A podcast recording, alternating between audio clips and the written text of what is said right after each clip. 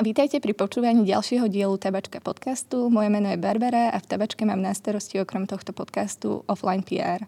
Našim dnešným hostom je grafický dizajner, zakladateľ 436 Labu a konferencie Eastern Design známy aj e, z disjokejského dua Cyril a Metod, Roman Juhás. Ahoj. Ahojte.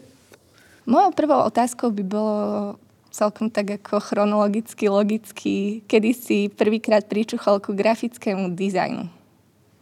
Hm. E, na to sa dá pozrieť rôzne, lebo to záleží, že čo vnímame ako grafický dizajn. Dalo by sa povedať, že prvé také nejaké stretnutie s vizuálnou kultúrou, tak to bolo asi pred nejakými už 18 rokmi, e, keď som v podstate ako decko ešte tak e, začal robiť grafity. To ma úplne pohltilo, tá kultúra. A, ale, ale z takého praktického pohľadu, tak to bolo asi na, na výške. Alebo niekde na, na konci strednej školy a potom na výške vlastne na fakulte umení v Košiciach, tak tam už nejaké prvé náznaky toho reálneho grafického dizajnu a výstupov s ním spojených. A študoval si to aj na strednej škole alebo čisto až uh, na vysokej? Nie, nie, ja som veľmi menil v podstate uh, nejaké zameranie môjho života, že základná škola futbalová, uh, stredná škola bolo gymnázium a potom vysoká škola, teda fakulta umení a neskôr akadémia umení v Krakove. Čiže dosť sa to menilo akože v priebehu rokov. A akej oblasti grafického dizajnu sa prevažne venuješ v súčasnosti? V súčasnosti je to aj to, čo ma akože pre budúcnosť najviac zaujíma, tak to je branding alebo tvorba nejakých identít, o, značiek a a potom je toho teraz asi najviac tak e, knižného dizajnu. A máš nejaký aktuálne svoj obľúbený projekt, na ktorom pracuješ? Rozmýšľam. E, ale obľúbeným projektom, akože ani nie projektom, skôr e, klientom by som nazval vydavateľstvo Absint. Pre nich robím viacero kníh, veľmi dobre sa mi s nimi spolupracuje, akože veľmi milí ľudia a tie zadania sú super, lebo, lebo každá kniha, ktorú mi dajú graficky spracovať, tak, e, tak je kvalitná aj po literárnej stránke, čiže sa kopec vecí dozviem vždy a tak. Takže toto je asi taký projekt alebo no, klient najobľúbenejší momentálne. A teda keď už sme pri tej tvojej práci, vedel by si nám priblížiť systém, akým pracuješ? Mňa by zaujímalo, že treba dostaneš zákazku a čo sa deje ďalej? Keď dostanem zákazku, že dobre, ale, ale záleží od toho, že, že o čo sa jedná. Hej, že uh, v prípade toho brandingu alebo tvorby tej vizuálnej identity, tak je to trošku iné. A potom aj pri tých knihách, tak je to tiež uh, inak v zmysle uh, pri knižnom dizajne je samozrejme tá škála práce oveľa menšia. Že tam začnem nad nejakou koncepciou uh, premyšľať, uh, robím si väčšinou až zbytočne rozsiahlý e, rešerš danej témy, ale baví ma to akože, ako súčasť procesu a tej nejakej prípravy na tú prácu. Hej, že, že ideálny stav je v podstate venovať čo najviac času tej uh, príprave toho, ako a čo chcem urobiť. A potom už tá konkrétna ako keby exekúcia, to nazvem, uh, že v nejakom grafickom programe to proste klikám, tak to čím kratšie trvá, tým, tým je to lepšie. Lebo sa ani nezamotám v nejakom procese a tak.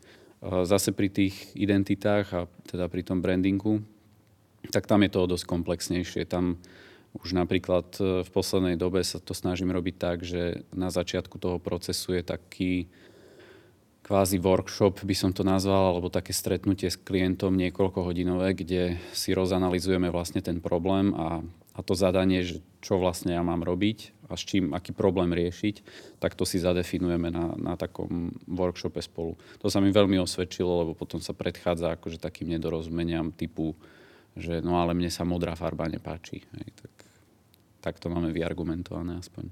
A keď sa napríklad vrátime k tej práci s knihami, a ty máš možnosť si najprv tú knihu načítať, vedieť, o čom je a na základe toho tvoríš ten dizajn? To, to by som urobil veľmi málo kníh.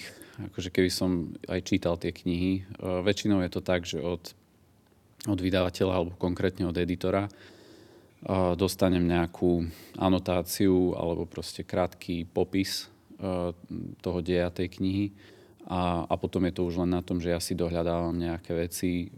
Ak sa jedná napríklad, čo je vo väčšine prípadov o, prekladov kníh z iných jazykov, tak buď z angličtiny alebo z polštiny si to ešte akože tak viem nejak pozrieť. A, ale, ale nečítam to, lebo to by sa nestihalo vôbec.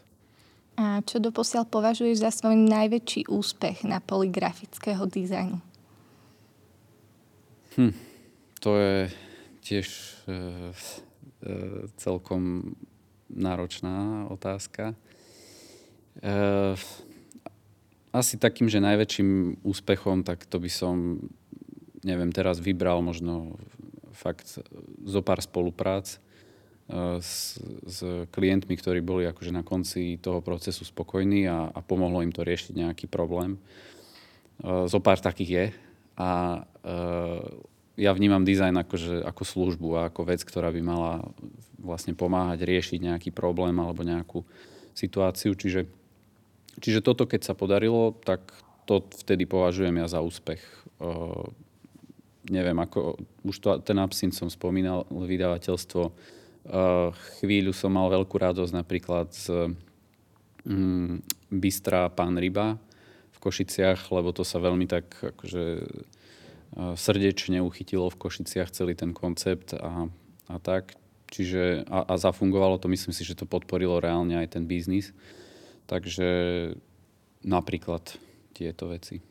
Poďme ale späť k tvojim začiatkom. Pamätáš si ešte na svoju úplne prvú zákazku? E, pamätám si na jedny z prvých. Uh, jedna z prvých bola, uh, bol program kina Biograf, ktoré vtedy akože, to bolo kino, ktoré nejak hm, histori- historicky akože vyústilo z filmového klubu Cinefil. A, a, a neviem teraz, čo bolo skôr, buď tento program pre biograf, alebo e, nápojový lístok pre tabačku. Asi 2008 e, roku, tak tam som mal taký e, taký veľmi komplikovaný pokus o vytvorenie nápojového listku v ešte starej teda tabačke. A teda to som aj zabudla spomenúť, že my s tebou dlhodobo spolupracujeme aktuálne pre nás tvoríš mesačný program, ktorý postupil aj na Národnú cenu dizajnu do druhého kola. A kedy si, si tu aj pôsobil? Um, mal si v tabačke to teraz ja presne neviem a tu na nejak spiem k otázke, ktorá nasleduje, ako si vlastne ty sa dostal k tabačke, ako si tu pôsobil, čo všetko za tým bolo. K tabačke som sa dostal veľmi jednoducho, pretože keď sa otvorila už tá, teda vlastne tá prvá tabačka po ICčku, tak e, ja som vtedy prišiel do Košíc na školu. A e, tam sme, akože v távačke sme mali aj matrikuláciu, čiže to sa stal uh, akože náš taký base uh, tabačka, čiže pôsobil som tu najmä v iných sférach uh, barových, alkoholických na vysokej škole a keď som sa dostal už akože do tej komunity, tak uh, asi sa to tak celé nejak začalo nabalovať, že uh, s tým, čo som študoval, teda tu na ešte výtvarné umenie v Košiciach, ale začal som sa zaujímať o grafický dizajn, tak napríklad e, som oslovoval takýchto ľudí, ako je Peťo v tabačke, že, že, že či, či sa niečo nenájde, čo by som mohol robiť, ako ten spomínaný nápojový lístok. No a postupne sa to nejak akože nabalovalo a robil som toho viac pre tabačku. Ešte pod e, teda značkou 436 s e, mojim dobrým chamošom Maťom Košutom tak pre távačku sme robili kopec akože festivalov a kadejakých akože vizuálov za tie roky. To už bolo fakt dosť veľa. No a, a odletel som od otázky, prepač, musíš, musíš mi ju zopakovať ešte. Že si vlastne pôsobil aj v priestore tabačky, ako sa stalo to? To bolo 436 e, štúdio? Áno, áno. Áno, lebo tá geneza je taká, že vlastne po vysokej škole alebo počas vysokej školy už, eh, tak sme s Maťom eh, začali pracovať pre rôznych no, takých lokálnych klientov, väčšinou z kultúry, pod značkou 436 a keď sa vytvorila tá príležitosť v novej už tabačke, že že je tu nejaký priestor na prenájom za veľmi priateľských e, podmienok, tak e, sme do toho išli a, a celkovo si myslím, že, že na ten štart pre nás to bolo, to bolo super mať tu office. Keď už sme spomínali to 436, čo znamená to číslo, prečo práve 436? To bolo úplne prvé e, štúdio, ktoré sme mali, čiže izba na internáte, Ferka Urbánka v Košiciach. No a, a 436, tak lebo, lebo číslo izby, lebo teta e, na intraku nám dala takú izbu s takým kľúčom. A teda ja som spomínala, že si aj zakladateľom alebo jedným zo zakladateľov 436 e, Labu. Pre tých, ktorí o 436 Labe ešte nepočuli, čo to vlastne je? A, tak nejakým prírodzeným vývojom sme došli e, s Martinom k tomu, že, že pracovne pôjdeme každý vlastnou cestou. A teda tu hm, to bolo myslím, že v roku 2019 hm, niekedy v polke. A, tú značku 436, tak tu sme si nechali alebo pretransformovali na, na taký coworkingový priestor. A, lebo keď sme odišli z tabačky, tak a, sme hľadali nejaký väčší priestor. A, chceli sme sa aj spojiť v jednom priestore z Onomatopoje štúdio. Čiže a, no a t- z tohto kanclu, ktorý máme teraz v centre Košic, tak, tak to sme nazvali 436 Lab, ako nejakú, ako som vravel, genézu mm, toho, toho 436, ako to bolo predtým. A, a teraz fungujeme pod touto značkou, ale, ale v podstate sa jedná výlučne o priestor, nejako o značku, pod ktorou niekto pracuje alebo dáva výstupy. Podľa akých kritérií si vyberáte freelancerov do tohto priestoru? a kto tam aktuálne pracuje? Momentálne tam je teda uh, už spomínané onomatopoje štúdio, čiže Palko Matia, Robo Rampaček, uh, teda bývalé 436 štúdio, uh, Maťo Košút uh, a ja. Uh, potom idem presne podľa miestnosti, hej, čiže nejdem podľa ABCD, ale predstavujem si to teraz v tom priestore. Uh, ďalej je tam uh, grafická dizajnerka uh, Silvia Vargová, uh, potom Miriam Jurková, grafický dizajner, Adam Rybák, potom Monika Suchánska, ktorá sa venuje ekologickému alebo prírodnému pohrebníctvu a momentálne aj architektka Vicky Mravčáková. A teda, aké sú tie kritéria? Je asi blbý názov, ale teda určite neberiete každého, kto Snažíme sa to, akože tú, tú zostavu, ktorá tam sme nejak e, vždy vyskladať tak, aby, e, aby tí ľudia neboli nejak úplne mimo obor, aby vedeli spolu spolupracovať. Čiže e, to sa nám osvedčilo ako keby aj z dlhodobého hľadiska, že je to veľká výhoda takejto komunity. Napríklad, že, že mám po ruke hneď ľudí, s ktorými môžem spolupracovať na projektoch, na ktorých robím alebo získať nejakú akože dobrú spätnú väzbu v podstate hneď. To, že, že v podstate každý z nás robí ako keby na svojom alebo pod svojou nejakou značkou, firmou, tak e, to je tiež ako keby podľa mňa len výhoda, lebo je to také pestré e, a, a pre ten kolektív ako taký celok, tak, e, tak je to ešte ako keby zaujímavejšie, mám pocit. Ako som spomínala, ty si aj jedným zo zakladateľov a organizátorov uh, konferencie Eastern Design. Ako vznikla idea začať organizovať túto konferenciu a čo je jej cieľom?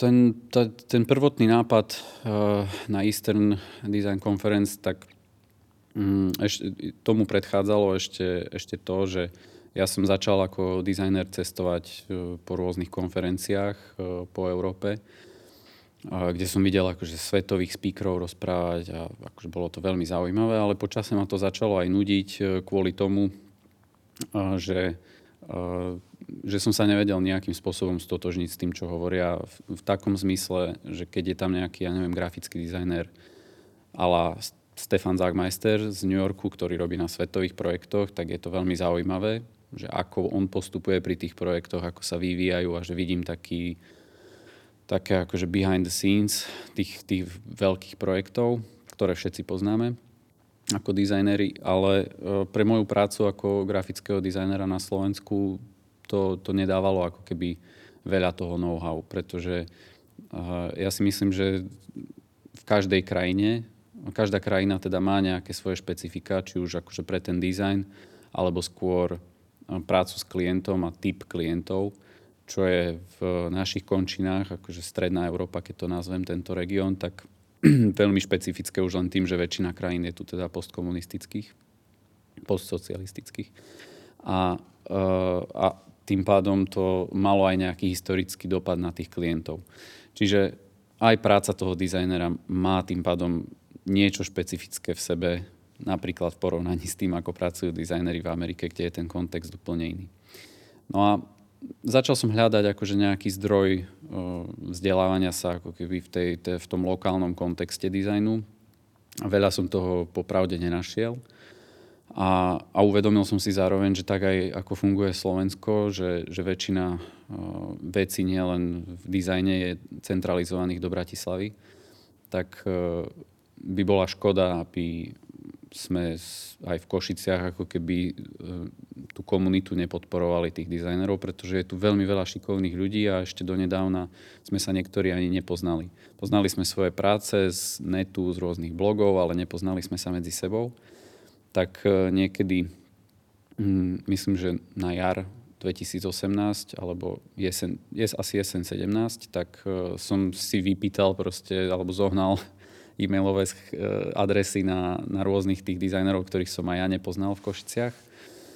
No a napísal som všetkým e-mail, že by bolo fajn, keby že sa uh, vieme stretnúť raz za čas a vytvoríme si nejakú akože úplne jednoduchú platformu typu Facebook skupina, kde budeme vedieť spolu komunikovať a dávať si nejaké tipy alebo kľudne akože aj posúvať zákazky a tak ďalej.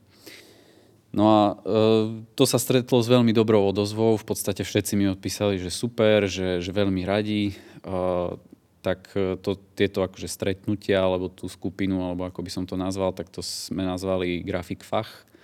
A e, mali sme zo pár stretnutí, väčšinou teda ešte tu na vtavačke v tom našom kancli starom, a postupne sa to nabaľovalo. Teraz sme v tej uh, skupine Facebookovej, ktorá je úplne otvorená pre kohokoľvek, kto by mal záujem. Asi 30 alebo 35 dizajnéri. A uh, to, to bol asi akože taký nejaký prvý moment, kedy som videl, že, že ten dopyt potom uh, nejakom lokálnom kontexte a networkingu a, a tej komunite dizajnerskej tak je je tu a je u viacerých ľudí, není to len akože nejaká moja vec, tak vtedy uh, uh, mi napadlo aj, že, že bolo by to dobré ako keby rozšíriť na nejaké také no, verejné väčšie podujatie, ako je konferencia. Uh, tak som oslovil uh, môjho dobrého kamoša Luboša Bišta, ktorý má skúsenosti s uh, organizovaním takýchto eventov v zahraničí. A No a pustili sme sa vlastne do príprav prvého ročníka. A, a tak, to, to je teda asi tá, tá genéza k prvej, k prvej konferencii. A podľa čoho si vyberáte speakerov na túto konferenciu? O, tých speakerov vyberáme na, na konferenciu podľa v podstate mm, jednoduchého kľúča.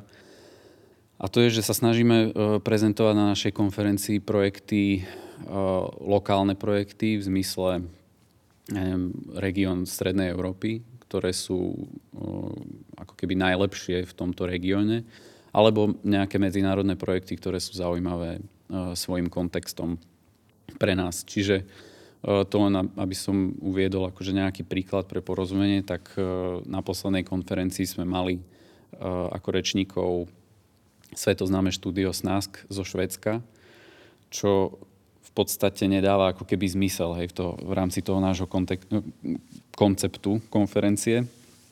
Ale pracuje u nich už e, pár rokov Matej Špánik, slovenský dizajner.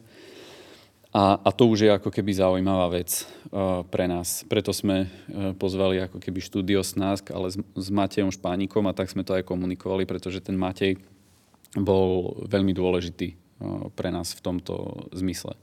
Myslím si, že to bolo aj zaujímavé pre máme slo- prevažne slovenské a české publikum, tak pre, pre týchto dizajnerov vidieť, ako keby celý ten proces a ako to funguje, keď odtiaľ človek odíde a jednoducho sa zamestná v nejakom top štúdiu v zahraničí. Ako prebiehali prípravy tretieho ročníka tejto konferencie, keďže vieme, že na jeseň sa mal uskutočniť tretí ročník, ale aktuálna situácia to e, nepovolila. Mali ste už e, nachystané všetko tak, že sa to ide udiať, ale nakoniec sa nemohlo. Nechceli ste to dať do online priestoru napríklad? Tak tie prípravy začali v podstate tak, ako každý rok, už, že, hneď po skončení konferencie už začínajú prípravy na tú ďalšiu a, a to prebiehalo v celkom takej akože eufórii, lebo ten druhý ročník sa vydaril, podarilo sa nám prvýkrát vypredať, uh, čiže veľmi sme sa tešili uh, už na ten ďalší ročník, čiže mali sme už v hlave aj nejaký program, teda rečníkov, ktorých oslovíme. A prvýkrát vlastne aj s nejakým off programom, tam sme chystali uh, výstavu, ale no, tak ako sa vyvinula celková situácia, Eh, na svete, tak sme sa v maji veľmi razantne rozhodli, že, že jednoducho nebudeme robiť tú konferenciu vôbec tento rok, či už z dôvodu, že to pravdepodobne nebude možné, alebo aj z takej nejakej zodpovednosti voči, voči aj našim partnerom, aj našim návštevníkom. Takže už v maji sme sa teda rozhodli a bolo to najlepšie rozhodnutie určite tohto roka, lebo lebo mali by sme do poslednej chvíle stres. A čo sa týka online, tak e, v podstate veľmi rýchlo sme to e, zamietli, lebo, lebo tam sa absolútne vytráca ten rozmer, ktorý je pre nás konkrétne veľmi dôležitý a to je uh, ten networking ľudí. Hej, že, že keď sem pricestujú do Košíc, čo sa nestáva často stále z nepochopiteľných dôvodov, uh, Bratislavčania alebo ľudia z Čiech, z Prahy, od kdekoľvek, tak toto je veľmi dôležitý aset ako keby našej konferencie a v tom online to odpada, takže by to nedávalo zmysel. Budete sa snažiť presunúť aspoň nejakú časť toho programu, ktorú ste mali naplánovanú na rok 2020 do roku 2021, alebo to je zatiaľ um, veľmi vo hviezdach? Je to ťažké uh, plánovať čokoľvek v podstate, čiže uh, s tými rečníkmi, s ktorými sme mali dohodnuté už to, že, že by chceli teda prísť alebo že by radi prišli, tak e, s tými sme stále v nejakom kontakte a, a keď už budeme vedieť aspoň trošku e, naplánovať, vedieť naplánovať, kedy bude tá konferencia, v akej miere, v akej forme a tak ďalej, tak e, s nimi budeme komunikovať ďalej, ale, ale zatiaľ je to veľmi ťažké. Ja prezradím našim poslucháčom, že vlastne v čase nahrávania tohto podcastu oslavujeme výročie Nežnej revolúcie a teda dnes je 17. novembra. A čom vidíš ty zásadný rozdiel medzi grafickým dizajnom na Slovensku pred revolúciou a po nej? Um, čo sa týka uh, tej politickej situácie, tak uh, no, asi ako v každej sfére, tak dosť e, radikálna zmena. Už len to napríklad, akým spôsobom fungovali, ja neviem, že filmové plagáty napríklad v, v Československu alebo v Poľsku, e, kde sa keď sa robili ako keby nejaké výzvy na tvorbu filmových plagátov od distribučných spoločností, alebo teda, tak e, Uh, tam bola nejaká výberová komisia, ktorá, ktorej predklad, normálne, že ukazovali fyzicky návrhy, tí dizajneri, vyberalo sa to, bola to až taká štátna zákazka, každá jedna vec. Uh, to samozrejme už nefunguje, aj keď nejaké benefity to malo, a, ale uh, skôr to otvorenie uh, sveta a, a nejaký dosť rýchly nárast technológie, tak to malo oveľa väčší ako keby nejaký dopad e, podľa mňa na dizajn, pretože tie 90. roky boli e, v podstate peklo pre, pre dizajn a pre nejakú budúcnosť, ale, ale asi veľmi dôležité obdobie. A to z takého dôvodu, že, že tie technológie sa e, na tvorbu toho dizajnu sa stali tak dostupnými, že to začali robiť aj ľudia, ktorí nie sú odborníci alebo nie sú študovaní v danom obore.